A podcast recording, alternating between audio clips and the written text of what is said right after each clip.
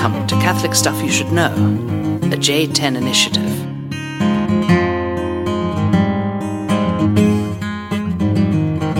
All right, welcome to the podcast. Father John, Father Mike here. Father Mike, and uh, we're in a new locale. I think this is the first time I've recorded here uh, with you. Oh, I think we had this conversation with Goebel. Oh, because you guys already did this. Yeah, yeah. Ah, yeah. So we're in the, the beautiful Spirituality Year House Right. in Denver, overlooking the sweet tower of St. John Vianney Theological Seminary. It is a beautiful tower, isn't it? It's fantastic. You got these huge angels on guard at the top. Um, it's it's um, glorious in stature. It is. And uh, at one point, this was way out of the city. You remember Bob Hurley? Bob Hurley worked at the seminary for a bit, and he grew up in this neighborhood. And he said this was all fields. you know? Yeah. Right now, we're right in the middle of the city. Well, tell the story of the seminary. Uh, well, which part of it? The KKK. Yeah, the KKK. Yeah, they. Uh, I think that's why they selected the locale. Right. A lot of uh, Denver in the early years was uh, a lot of the, the influential politicians were members of the KKK, and they hated uh, the Catholic Church amongst other uh, groups, ethnicities, and uh, denominations. But um, at one point, they were threatening um, if we were to build a seminary, they'd burn it to the ground. Yeah, and So- these threats were public. They were in the news in the Right. newspapers Right. for Denver. So I think it was Bishop Tihen. Does that sound right? Yeah, One of these guys. I don't know. He was a baller. Regardless, he said, "All right, we're going to build it out of brick, so you can't burn it down." So it's this beautiful brick building, and then the uh, uh, tower was kind of a Well, and he picked the highest point in South Denver ah because it was a little bit remote, right, but it was um, sitting on the top, Right. overlooking the mountains, but overlooking the city, and it was something of a statement. yeah, Here we are. exactly. We're not going anywhere, and uh, yeah, we're proud to be here. It was the uh, the seminary is run by the Vincentians, built under them, a religious order. Uh, it's amazing. Uh, the, I would say the majority of the seminaries in the United States at one point were foundations from communities that exist in about a f- half mile radius in Paris. Oh, really? So the Sulpicians Right. and the Vincentians, right? Did you ever go to Saint Sulpice? I don't think I did. It's a famous church in um, in Paris neighborhood, and then the Vincentians, where Saint Vincent de Paul is buried, they're right there ne- next to Rue du Bac. It's a Oh, okay. I've been lovely spot, yeah. And uh, but it's just crazy how out of that one little pocket, the majority of the seminaries in the late 19th century, early 20th century were founded, including our own, which was here until 1995, I think. Sounds right. And then 99, Archbishop Chaput refounded the seminary, of which there are many illustrious I don't know. and not so illustrious illustrious. uh, graduates, uh, but we are back here now teaching and uh, and podcasting. There it is. Well, I love the um, that there was once upon a time. Well, I don't know what kind of in Providence how this works, but uh, upon a time, the Vincentians um, having this charism of education and service to the poor, Vincent de Paul. Uh, they were their their charism, if you will, was their mission was seminary formation. They were a whole order dedicated to seminary formation, or I mean, they are, but they've kind of died out. So Right, right. it's interesting just to think like there's this balance between um, having religious orders do formation for priests because they're specifically uh, vowed to poverty, chastity, and obedience, and really live more of a like a, a monastic life of prayer. And then on the other hand, like the reality of diocesan priesthood is working in parishes, working with one foot in the world, and maybe I don't know seventy five percent of ourselves in the world, and then um, kind of fighting for that uh, spiritual life, right? And so there is some kind of wisdom or providence, I think, in this sort of contemplatives in action, but kind of leaning toward the action. I mean, seminary is still really a hub of prayer. It's Right, kind of the right. engine and really the formation, like the foundation of formation for guys. But I think it's interesting that um, there wasn't like an order that replaced the Vincentians and came up as like formators. Yeah, I mean, I think that's true, isn't it? At least here in the United States. yeah. I don't, not that I yeah aware of. And if you read like um, Willa Cather's "Death Comes to the Archbishop" or these stories of kind of the the Wild West and the church kind of making its way. You understand why there was a religious order dedicated to this, even in the countryside of France. I think that's why Saint Vincent de Paul dedicated the mission, uh, the congregation of the mission, I think is what it was called, uh, the Vincentians, uh, to this focus and to this topic. And then, yeah, but it is it, it's interesting that you would have diocesan priests formed by religious Right. in the councils, because as Gronsky used to say about the Jesuits, which he could apply to us, we're of the world but not in it, as he, as he would always joke. So the uh, yeah, it's, so it's interesting. We got a long history here. Um, it's crazy. I took saxophone lessons five blocks from here in middle school. Oh, really? Yeah, this guy uh, Chuck Mixolydian, Mixolydian jazz us. Mixolydian Jazz Frogs. Yeah, you could have seen us featured on uh, Saturday afternoons at AMC 24 movie theater. Yes. working for popcorn and uh, Movie free movie tickets. tickets. Uh, playing. That was a sweet deal. It was. It was great. But uh, a guy named Chuck Schneider, great guy. Just one of these, just like, you know, humble, uh, Salt of the of the earth kind of guys. Literally lived right over there. And uh, so I would get sax lessons, and my dad and mom would walk, and they had no idea what this grounds was. I mean, nobody knew what it was Ah. because but they would this walk the ground. But this was this was before the new seminary, so this was in the interim period. So it wasn't anything. But the buildings were there. Buildings were here, but it was cobwebs and Oh wow. it was in bad shape. Only Sean Innerst was here, starting to clean things up and getting the He's uh, done well. getting Thank the you, seminary going. Yeah, the, Sean Innerst was one of the first professors to rebuild the So what seminary. sax lessons looks like, look like? It did why did your sister and your brother play too? Uh, Steve played trumpet and Okay. uh, Katie played the flute, but you know, Same teachers? yeah, we had this great middle school um, jazz teacher named uh, or band teacher named Joe Andrews. And Joe is Joe is also a professional jazz musician, fallen away Catholic, uh, Buddhist now uh, as they are. But we he and I still meet for sushi twenty years later and have very interesting conversations. Um, great guy. But Chuck Schneider was his friend, so I'd come over to Chuck's place on Friday afternoons, and uh, we did the same thing. So Charlie Parker, you know him, Charlie Parker, great bebop jazz musician, Yeah, yeah, amazing know the saxophonist. Um, they transcribed all of his solos, improvisational solos. Mm. So we would learn them and practice them, and that was kind of our thing.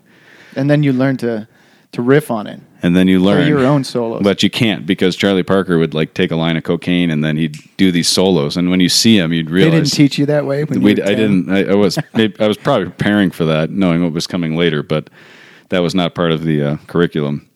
But uh, Chuck, yeah, he was a great guy, and but it's just funny how the last twenty years of my life have basically been located in this place, and it's one of those moments like if you could go back and say you're going to be a priest working here, you know, to a middle schooler, be like, hell no, I'm not going to. be Yeah, doing there's that. no Yeah. way. So Well, who knows what life will bring. right, The uh, did you ever get to the point where you could jazz, like really jazz, like improv with your group, or was it like sheet music prepared songs? No, we would improv, but um, I personally never really moved beyond certain scales. So Okay. like there's like the B flat, you know, uh, scales and these different things, and because the the you know the chords happen so quickly, so you're moving from you know G to E to B minor, whatever it is, and um, I just never really had the uh, and the other ability guys. To, the other guys were good, yeah. Oh, really? So I didn't play saxophone in the Mixolydian Jazz. Oh, that's right. You played keys. played keys because Mike Bailey was way better. So, and he's actually a professional jazz musician now in New York City. Do you So ever feel like you should keep up with this saxophone? I I don't. The chops are gone, man. I think Oh. it's probably still sitting in my parents' basement, but What about your siblings?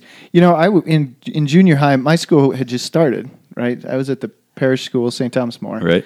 and we didn't have all the instruments, so everybody played a recorder. Oh, yeah. which is the worst instrument in the world. yes, I mean, it squeaks like a junior high kid's voice. yeah. I mean, it's the junior high kid instrument, So you you only did recorder. You didn't do anything else. just recorder. Oh man, And I was bad at that. It was like a terror on my parents' hot cross buns. hot cross.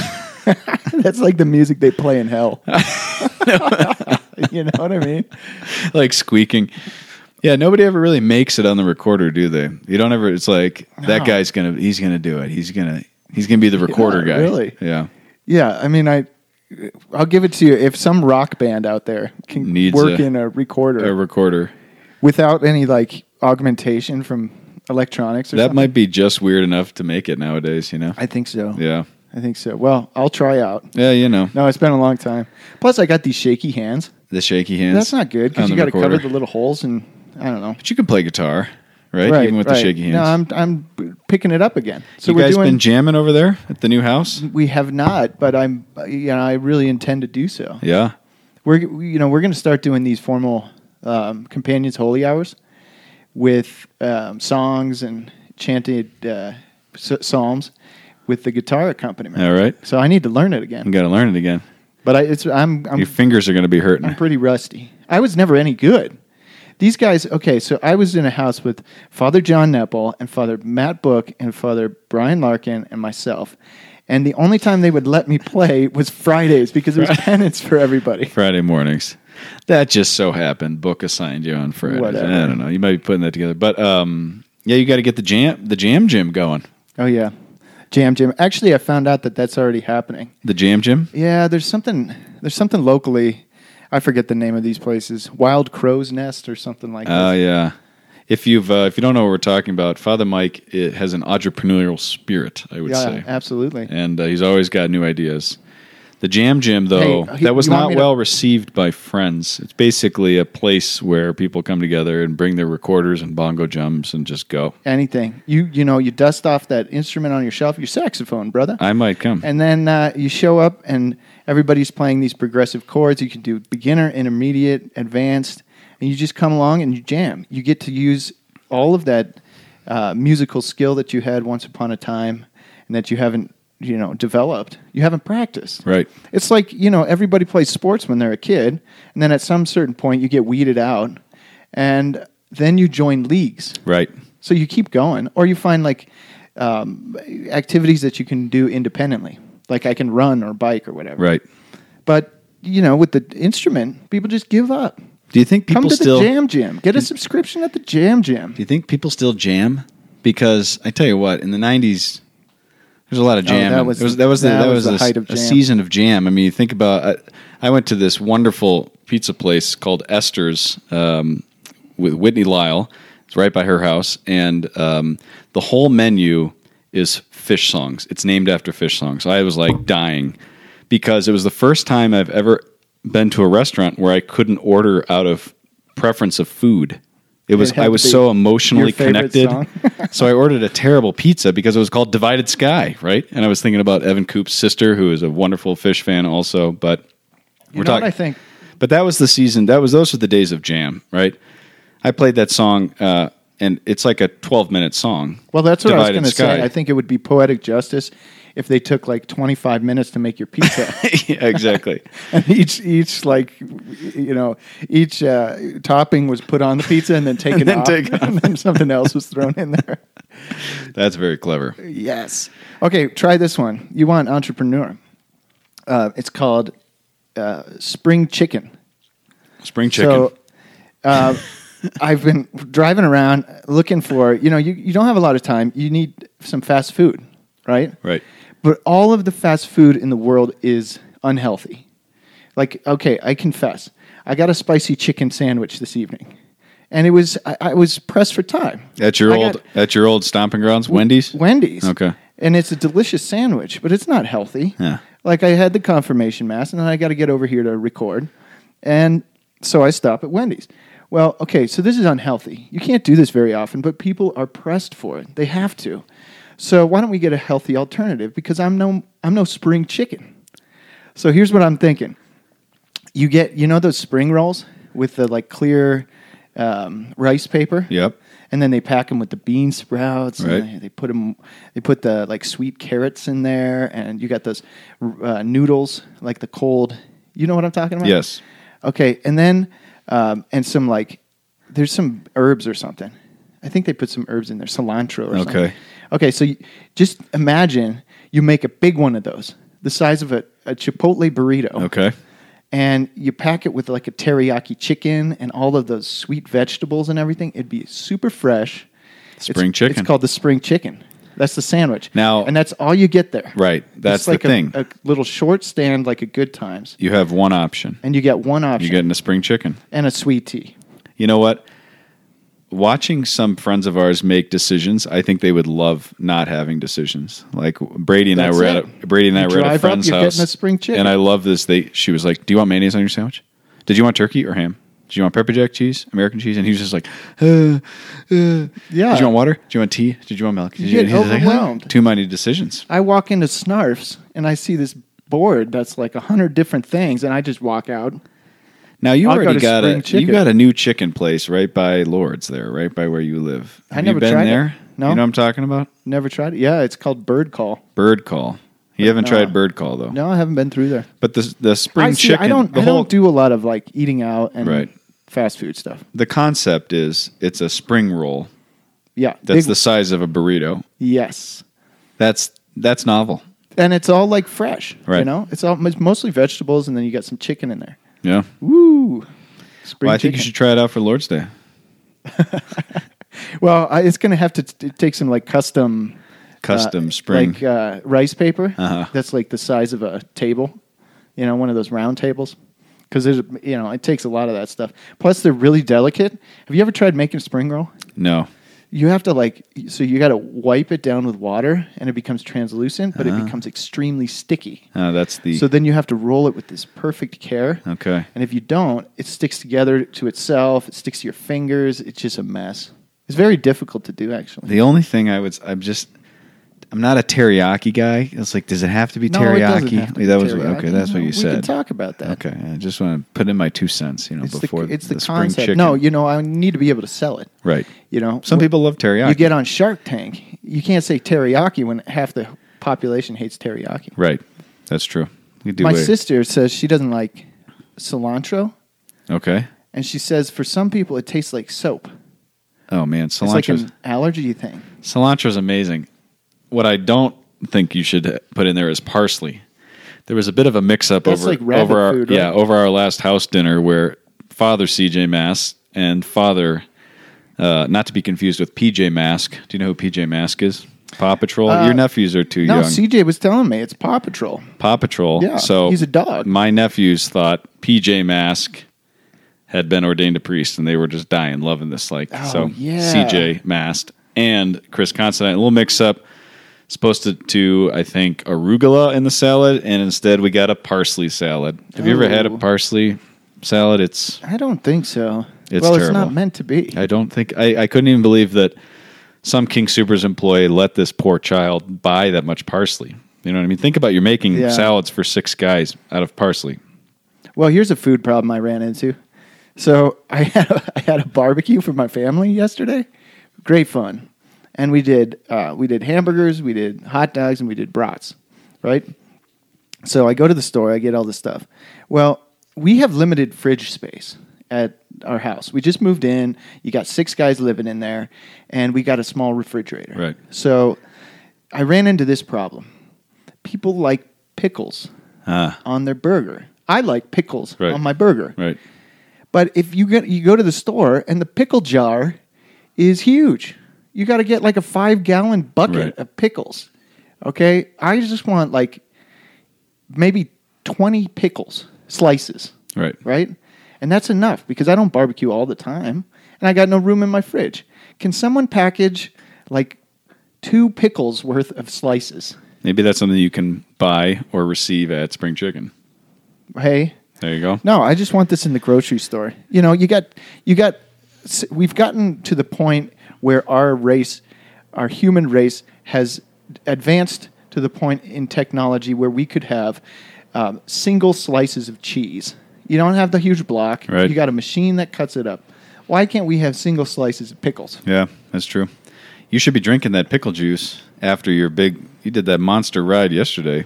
I did a big ride. These guys, these crazy men, biked up Mount Evans yesterday, and uh, but pickle juice that's the best thing for after a long they ride. say yeah, it it takes care of the soreness. I guess so. I think it's the electrolytes and the pickles, Ah, and there they're you go. savory, so they're just like really tasty and enjoyable. So it's like a little joy after a lot of pain. Yeah, that's true. You know, Mike, I was thinking about uh, 10 years of podcasting. I don't ever remember so consistently talking about food as we have Oh, since really? Goebel became a member of the podcast. Seems Well- like every. We're always kind of moving back towards that. Maybe that's part of the quarantine thing is like no, all we can talk about Not is exercise and eating because nobody else, nobody knows what to do. So I don't know. Maybe with that so much exercise, I'm more interested in food. maybe that's it. Yep. I don't know. These guys pushed me to the brink. That was Father Brian Larkin. He was just racing up the hill. I'm guys trying to are- keep up. Father Jason Wunsch, he's racing up the mountain, trying to keep up. Uh, well, I'm trying to do 2,020 miles in 2020. Okay. So then I ask, I asked Father Jason. He's sitting over there at the table eating his whatever candy bar that he has daily um, as his only food source. Right. And that's his one meal. Okay, so I say, well, I'm getting pretty close to my six month goal. You know, how many how many miles have you done? He's already at like 2,500. That's crazy. I'm trying to be like a thousand, and I thought this was like a big accomplishment, but I don't know. You bikers, you probably Father have- Joseph You got over 2,000. You copy him or he copy you? He's doing the 2020. I like to think that he copied me, but We'll we just- we share the same goal. We'll leave it at that. But you have the same goal. You're on track. Things are looking good. Yep. Well- all's well, except the bugs in your mouth. Yeah. But anyway, riding. Okay, so we bantered enough about food. I got a bee down the shirt while I was going did? down a mountain. Did it sting you? Yeah. Oh, That was, you're going about 30 miles an hour. oh and that boy. thing flies in, gets you in the shoulder. You're trying to get, I mean, it was Oh boy. a bit touch and go there. So, Did you get it out? Yeah, I Did you have out. to stop? No, we got him out.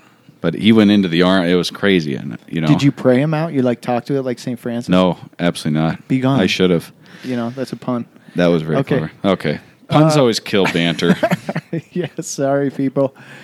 I don't know. It's it's kind of late tonight.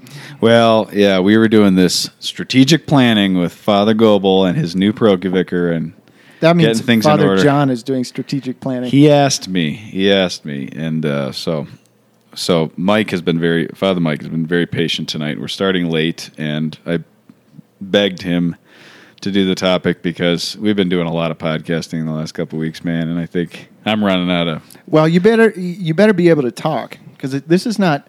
Sometimes I bring one that's like, here, let me teach, Yeah. right? And this one is not like that. So I don't know where it's going to go. All right. We might just hit, you know, dead time for a little bit.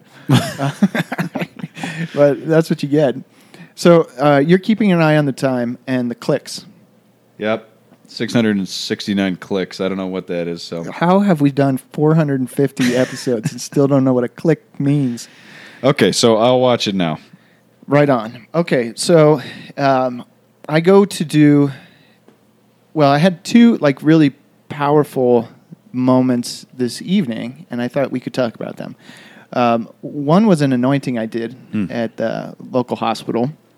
A guy who has uh, cancer, and he's in the on- oncology floor, and um, and then the other one is um, a confirmation and first communion mass that I went to immediately after. So there was this huge contrast, and it's just like on my heart and on my mind right now, and I want to kind of process it. With Yeah, you. sounds good. So I don't know like which to start with, but I might switch back and forth. sounds good. So I go to visit this guy in the hospital, and his name is Brian.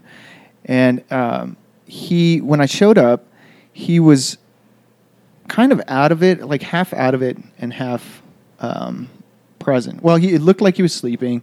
Um, he was obviously on medication, and I didn't know how conscious he was. But I go in and I say, "Hello, Brian. You know, are you? I'm Father Mike. I'm here to visit. Um, are you awake? Um, can I talk to you?" And and he's still got his eyes closed, and he's looks like he's kind of sleeping. But he says, "Father, come in. You know, yes, I want to talk to you."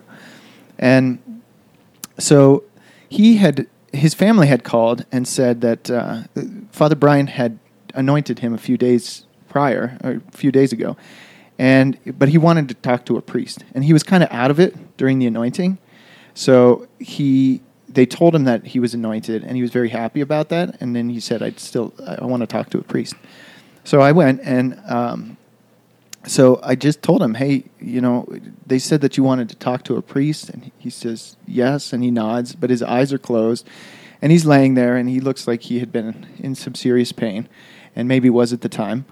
Um, and so I said, well, you know, what would you like to talk about? I'm here, you know. I'll pull up a chair, and I got real close, and he started. He started in, and uh, it was very difficult for him to articulate anything. He was going in and out of different stories. There was no logic to it. I couldn't connect it. Um, I tried very hard to understand. Like there was seemed to be some sort of concern or turmoil, but I didn't know the nature of it. Um, it didn't seem like he was trying to confess something. He was like he was trying to tell a story, but he would just get confused and flipping all over the place. And um, and I told him, I, man, I can't understand. Um, could you repeat? And and so we didn't get anywhere. But um, I felt bad for him because I'm like, this guy. I mean, he wants to express something. He wanted to talk to a priest, and I just and he can't he can't do that, right? He can't communicate um, in any like understandable way. So um, I told him, you know, Brian, I I would like to understand, but I'm having a hard time understanding. And so um, he could respond. I could tell that if, if I asked him a question, he could respond. He would say yes, he would say no. Um, he didn't show much like body language, like reaction, but um, so I started to just talk to him and ask him questions. And um, and some of that was like, um, do you need to make a confession? No, Father. Um, uh, your family was here, and this is kind of, I, I can't recall exactly the order of these things, but um, your family was here. They love you very much. Do you know that, Brian? Yes, Father. Um, they, um, do you have, do you have concerns from your life? And he says, yes, Father. Um, I say, well, um, is it, you know, are you worried about um, how you stand with God? Are you at peace with God? And he says, yes, at peace. And so I'm wondering, like, okay, so, I mean, he has this concern. He wants to talk to a priest, but he feels right with God. Like, he doesn't want, he doesn't need a confession. He doesn't, um, I don't know. It wasn't that, that wasn't his concern. So finally, I just didn't know what to do, but I, I offered, hey, let's say a prayer and, um, and then we'll pray a rosary together. And so I said kind of an extemporaneous prayer, and it was um, just um, thanking God for life and for all of the graces throughout His life, and um, and um, thanking Jesus for His act of salvation and the Holy Spirit for inspiring us, and um, all the many ways that God had worked in His life, and all of these things. And at various points, He was saying, "Amen, Amen," and then there was a kind of a pickup in energy when I started saying, Jesus, we, we unite Brian's suffering t- to your own, you know, and we pray with the suffering for all of those who he loves. And, um, and I invited him to call to mind the people that he loves and wants to pray for. And he was really energetic, like his body kind of came, started moving and everything, and he was saying, Amen, Amen, yes. And I, so I could tell there was like this, this kind of combination of a sort of sadness with life, kind of looking back through this conversation, and also just this concern to um, to pray for people, you know, and and so in my mind, I mean, I don't know exactly, I don't know what he was going through, right? But it was it was very provocative, and in um, and in the rosary when we were praying the rosary, he was crying, I was crying, and we were just praying through it. And sometimes he would say, Hail Mary, or he'd get that much, or he'd get the Amen at the end, um, or he'd say, you know, pray for us, or something like that, as we were going along. And it just made me think about this, um, well, the intense experience of dying, especially when you can't communicate um, or even maybe think clearly through what's going on and what life is about. And so I've been praying about and thinking about this evening about like regrets. You know, what happens when you well, let me switch back. Let me let me switch to the other part, the confirmation. So the the confirmation was beautiful. These kids were fantastic. Um, you can tell. I mean, they're just nervous to. And they're little guys, yeah. Yeah, they're little kids. They're getting their first communion at the same Mhm. time.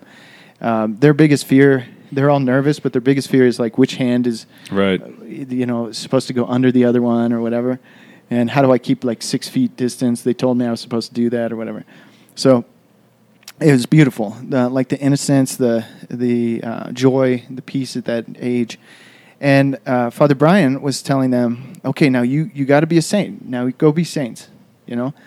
And it was, that's beautiful. That's like what, what we want, right? And, um, and I noticed that that's what this Brian guy wanted. So, I mean, it was, it was an inspiring moment, but then I was thinking on this guy, Brian, and he had a rosary next to his bed. He had this book about Padre Pio next to his bed. And, um, he was praying along with me. You know, he was really moved by the idea of praying for people Hmm. at that moment, and and yet he was really crying and kind of suffering over um, looking at his life. I think he was at peace with God. I think he was okay with the thought of looking forward um, to heaven and uh, to death, really, and and also like I was asking him about his cancer and was he concerned about suffering, and he didn't seem to care about that but he was noticeably agitated and um, affected by. Mm. like these tears were coming with the the questions of life. And so i guess one of the thoughts that i had was we all those of us who are dedicated christians we love jesus we want to be saints and i think it's it's very possible. I think what was going through my heart while while i was crying was just the thought of getting to the end, persevering through the life of the Christian life, and then there being a sense of like a tinge of of um, regret, like there are things in life that have to be mourned, and even at the end, you're just kind of like, you know, I did my best. Mhm. You know, was I that saint that I was trying to be since my first communion, or you know, every every time I go to mass and every time I've made a good confession and all of these things. And there's a certain like doubt I have. There was a sadness like there are some there are some things that I can't uh, that I've done that I can't undo. There are regrets of things that maybe I wish I had said, wish I hadn't said. Um, and it's not necessarily like sin. It's not like you know, I have a habit of driving over the speed limit. And so I'm going to really feel sad about that at the end of life. It was just like life is so complicated that it's not, you know, it's hard to judge. And I think that's part of what this guy was going through. Certainly, what my heart was going through suffering with this guy, was um, you know, when do, when I get to the end of my life, I'm not afraid of you know not going to heaven, but there is like a sadness to you know have I lived right or have I lived as as well as I could have? And I think for a lot of people, probably for most, the answer is no. If you're a perfectionist, and maybe that's what I was Yeah. trying to let go of, but I think everyone has to kind of grapple with that. Yeah. Um, and I know, like, okay, we talk to mostly young adults, I think, on the show, and most of us don't think about death and don't get that close. I mean, that's kind of a privilege of the priest, but people also have their their relatives die and all of these things, and that's a part of life that um, just provokes this question of how do I judge my own life, and is it right? Like, should I feel um, that kind of compunction and and even regrets? You know, what do you think about? Um, There's a lot. know. There's a lot in that. I mean, that's like really that moment rich. of the end of life Yeah. and like what is that sadness what Yeah. is that suffering if if you're at peace with god and you know you are because this guy knew he was right. or he is i mean he's still going but um, then what's that what's that sadness what are you mourning Yeah, I'm. Uh, there's a lot, a lot in this. I think first off, it's uh, yeah, we we live in a world where we've we've created the circumstances to not have to think about death. You know, we kind of put it off in these in these facilities where people go and they just kind of disappear, and we just don't have. We just keep kind of jogging on the plat, and you know, whatever it might Yeah. be. until they Uh, get so close and then we're relieved that they're dead Right. Um, the life of the priest is punctuated by these intense moments. I was telling these these newly ordained guys that I always felt like sick calls came at the most inconvenient moment ever, and I always left like profoundly changed. Like you know uh, how pe- how petty so much of the things I've been dwelling on and thinking about it. So it, it these encounters with men like Brian and yeah, I had a guy on Sunday who I was talking to after mass, and I won't share details, but he just wept through the whole our whole conversation. Um, it was uh, it was just a uh, something was going on, and you, you didn't really know. I didn't know what to say. I I'm sure I didn't say anything particularly helpful to him, but um, Yeah, but it's hard to something know- it's hard to something to was happening, and I think if I was going to say one thing, just in reply or, or one thought tying into what you're saying, it's that um, the peace of God is a byproduct of His love dwelling in us, which means it's not just that we eradicate all of the regrets of our life. You know what I mean? I think oftentimes we think of peace as just the absence of war. So Yeah, when I if I can fix everything. when I stop feeling bad, you Mm-hmm. know, uh, then then I'm at peace. And so there's something. It's not contradictory, but it's paradoxical about that. This man could be so like experiencing the the fruit of the spirit, which is peace, um, but simultaneously kind of acknowledging regrets in that and the sadness that comes from a lot of brokenness in life. And again, not just sin, but but just the brokenness and the weakness of living in a fallen world and being redeemed Yeah. in that. And I, I think that I don't know, it's it's always a mystery the way these final hours, these final days come to be. But I think for many people, uh, there's it's really mixed in there. There's a, a deep sense of the sorrow for life, the valley of tears that we're passing out of as part of the final kind of catharsis um, into Yeah. Christ. You know, I mean, part of that is I'm going to miss everybody.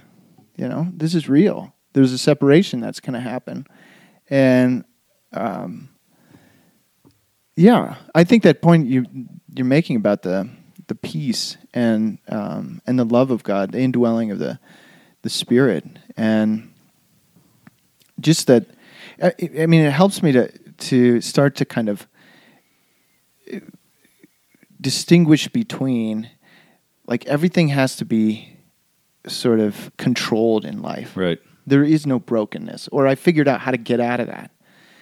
And uh, and the difference between that and God loves me, and I'm grounded in that.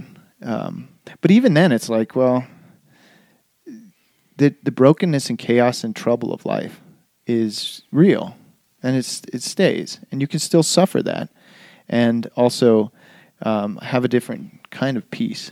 Yeah, I, I, I. I think it's a false peace when we kind of buy into the slogan of like no regrets. I got no. Yeah, reg- I got I no see. regrets. You know, I just I lived my life and yeah, I made some mistakes, but Yeah. no regret. It's like no, we have regrets. I, I know you and I do. We've talked about them. Yeah.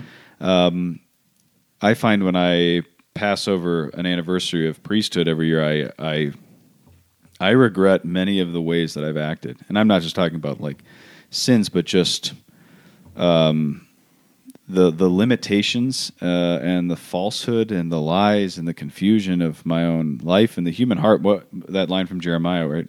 More torturous than all things is the human heart. Wow, Um, yeah. And uh, but also in Christ, we don't we're not defeated by the regrets. So it's not this either or. It's not either I acknowledge regrets regrets and I just collapse uh, in in in the pain uh, of it. But it's also not just this kind of like I have no regrets. Yeah. I'm fine with everything I've You're done. not taking life seriously. Yeah, but both of If those extremes regrets. we're able to kind of there's a middle way, but it has to be in Christ, and I think it's because the because of the divine indwelling that He actually Hmm. comes into the soul. That's what in grace, and something of His life communicates this peace that says, "I now am capable of of abiding in the reality of my existence, which is got regrets." It's got a lot of good, but it's also, and then mixed with all kinds of things, like you said, with sorrow and um, bidding farewell, um, and then the actual suffering. So, So I, I looked up some scriptures that I, I just kind of brainstormed and then looked up some scriptures that I love um, related to, I guess, what, what I saw as this end of life judgment. You're looking back at your life and saying, Am I proud of it? Am I content with it? This is where regret kind of relates, you know?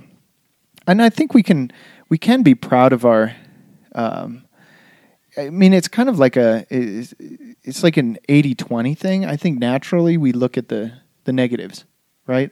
So you could have a life full of wonderful positive things, But at the end of the day, you know, when you're getting close to death, it's like, well, yes, my life is beautiful in all these ways, but you can't just say, okay, look on the bright side. Mm-hmm. You know, there's a reality to um, the difficult stuff. So, some of the things from uh, the New Testament that helped me in this situation, and I think going through life, kind of at various stages, like you say, like an anniversary, or you have that confession where you're looking and you're like, I just wish I was over this stuff. I want to be a saint. Why can't I be that saint that I want to be? Or there's a relationship in life where this is really hard, or it's broken, or there's um, all kinds of expectations that we have that we're disappointed by God, or something like that. So things are just much more complex than when you're a kid and you're told, "Hey, be a saint," and you're like, "Yeah, Mhm. I want to do that." I remember wanting to do that. You know. Um, okay, so one is from um, St. Paul, and this is in First Corinthians uh, 4 3. He says, I care very little, this is NIV, I care very little if I am judged by you or by any human court. Indeed, I do not even judge myself. Only Christ can judge me. And uh, I think that's I think that's very important. Where if we if we spend our time judging ourselves or trying to figure that out, like comparing ourselves to other is, um, I, ju- I I'm judged by you, or I'm judged by a human court. You know, what do people think? I get into I get into this um, when I walk around in a collar out there. What do people think of me? And I can get all kinds of worked up in my head, good, bad, whatever. Um, when it comes to speaking to other Christians, which Paul is doing, he says, I, I care very little if I am judged by you. And then finally, he says, I don't even judge myself. Like, there's something beautifully freeing and very Christian about that, saying, I can't judge. I don't know. I don't have the right perspective. I don't have a heavenly perspective on my life. And there are times when you have to say, you know, for the sake of virtue and growth in holiness, because we have to stay committed to it, I have to say, that's not right. I'd like to change that. Or this is right. I need to kind of push into this. Um, but I think it's important to recognize that we can't submit ourselves to judgment, you know, even our own Yeah, sort of yeah. criticism. And that's going to be harder, a harder way of life, right?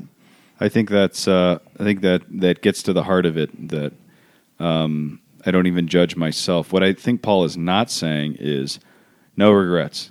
If you said to Paul, uh, "You regret anything you said to uh, Barnabas," you know, right before you guys had that Right. major falling out, and you actually went to different, you know, countries after that.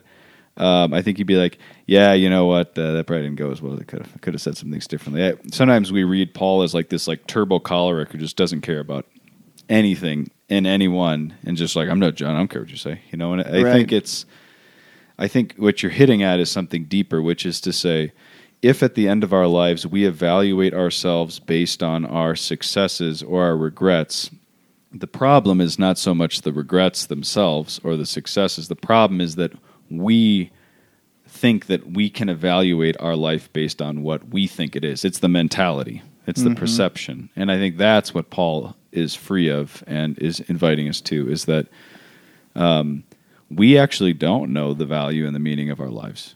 We don't know what we've done.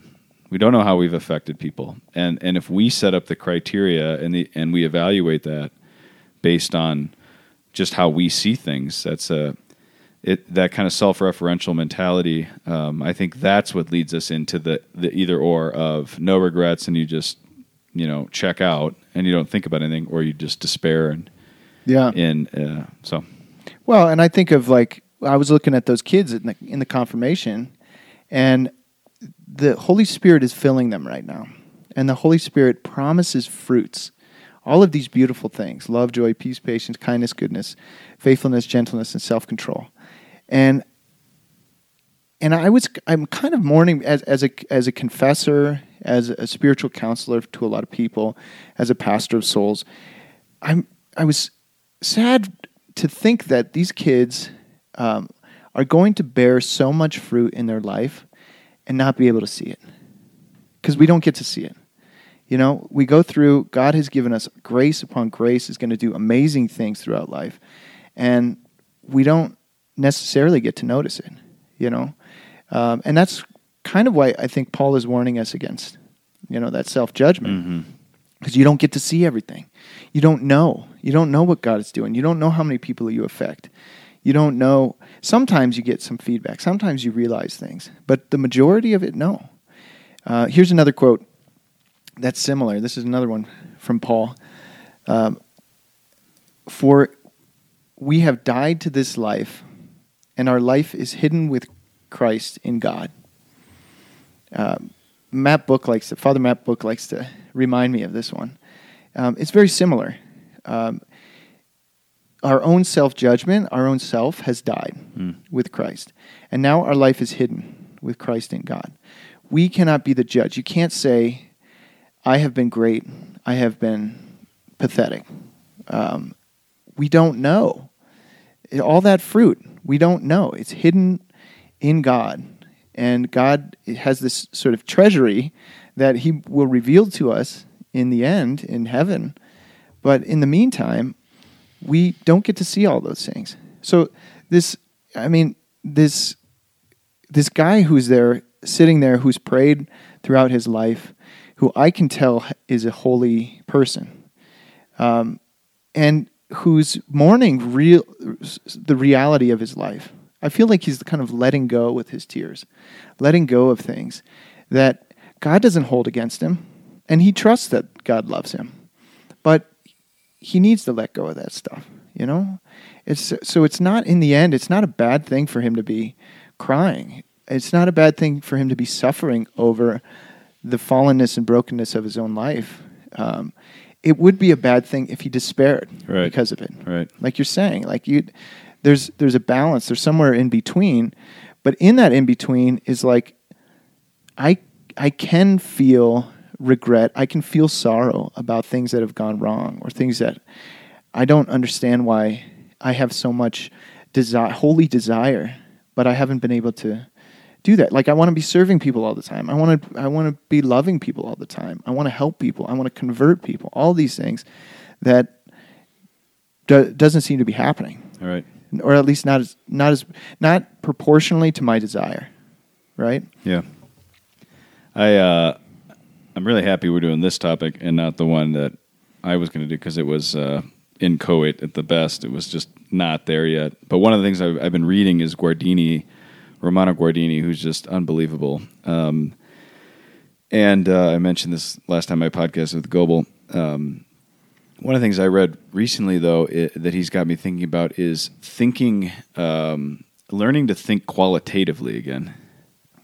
Uh, and that it sounds weird, but you know, if you think of things quantitatively or qualitatively, the modern scientific mentality oftentimes leans towards we have to quantify everything, and we and we assess value based on quantity.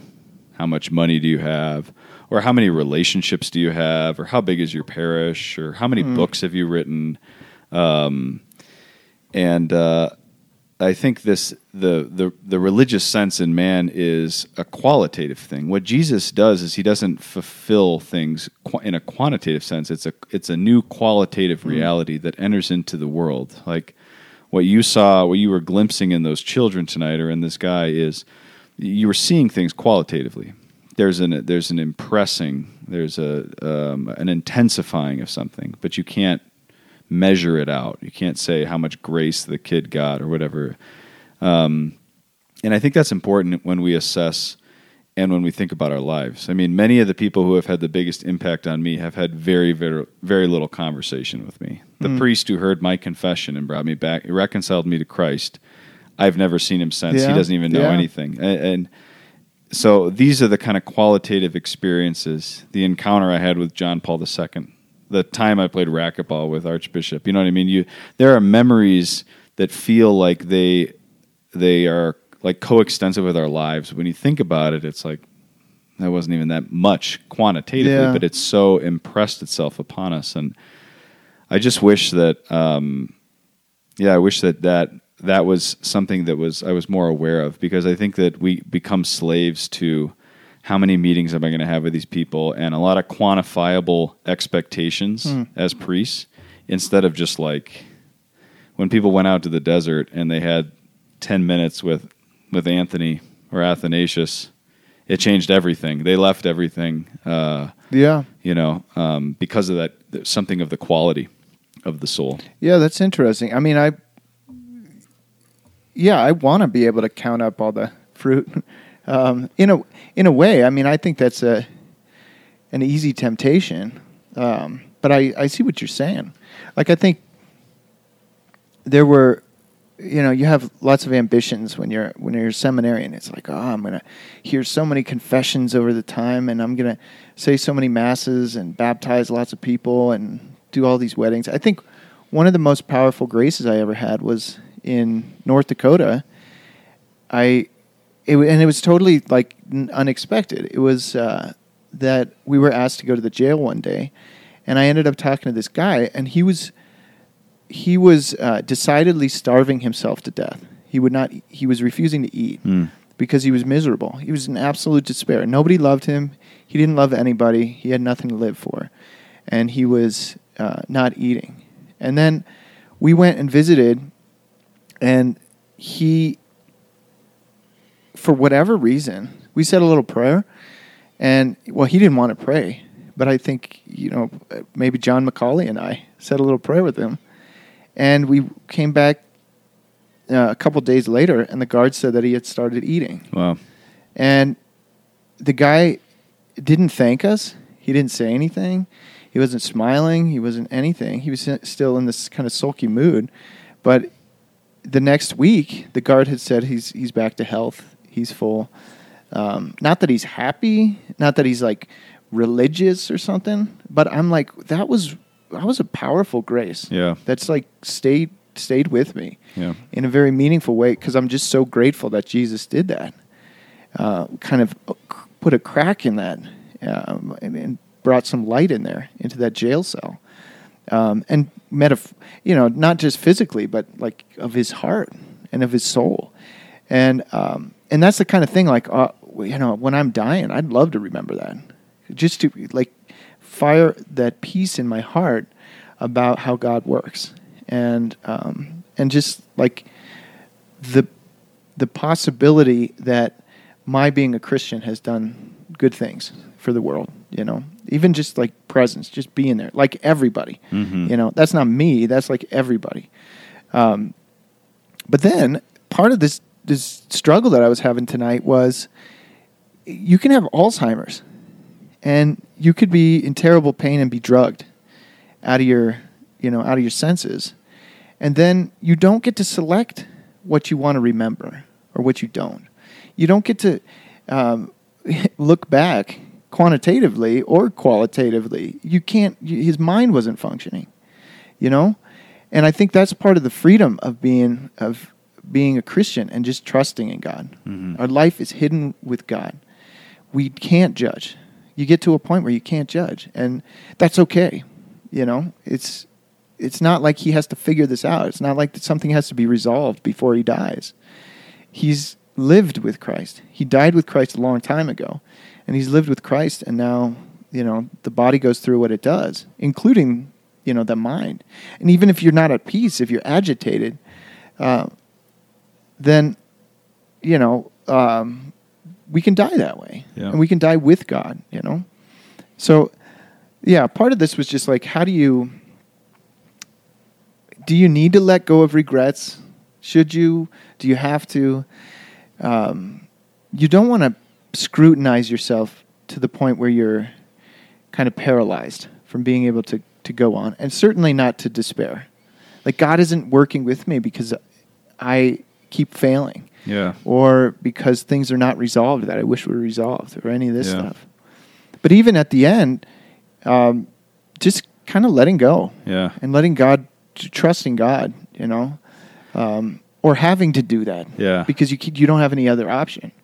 I, I, as a final point, I would just say I think that that's that's the question of what do you do with your regrets. Well, it's not even the regrets themselves that you deal with. It the whole work is learning to love your life hidden, the hiddenness of life in God, loving that more than your own self understanding of your experience. And I think that's the secret of the saints, and I, and that's what you saw these uh, these uh, people are are tapping into in different mysterious ways. So Yeah, and the kids. I mean, I there was this kind of bittersweet thing where I'm like, yes, go be saints, and then I'm also thinking, you are saints.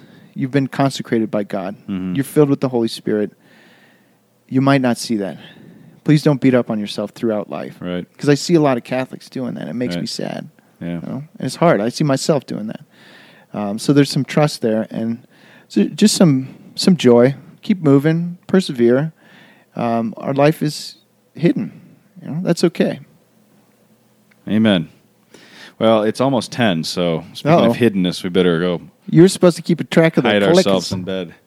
Um, so, you got shout outs real quick before we shut her down? Shout out to Tyler Eberly's sister-in-law who wrote a Roman canon rap. I listened to it. It made me smile. It made me laugh. I think you should get a contract with Sony. Also, shout out to Marcellus at the gas station. You made my day just by being a cool dude and giving me a coupon and telling me to come back to the Loaf 'N Jug because you were so happy to get a new loyal customer. That is funny. Marcellus. Marcellus, he was Marcellus. just nice dude this evening. Oh, that's funny. I uh okay. So I already gave Ellie Reinhardt a sh- uh, shout out. You remember her, your poetry friend? Yes, she's Ellie. already she's contacting you for poetry. Um, Please, thank you. We don't do shout outs of friends and friends, but she got an exception. So John Lane, who's a dedicated listener, friend of hers, and Hey, uh, John. taking a new work. He's in education. I think he's a vice principal, uh, doing good work, good Catholic man. So John, thanks for listening to the podcast. All right, Right on. God bless you, everybody. let's go to bed. Catholic Stuff Podcast at gmail.com. Thanks for listening. Great topic tonight, Mike. Right on. Blessings, people.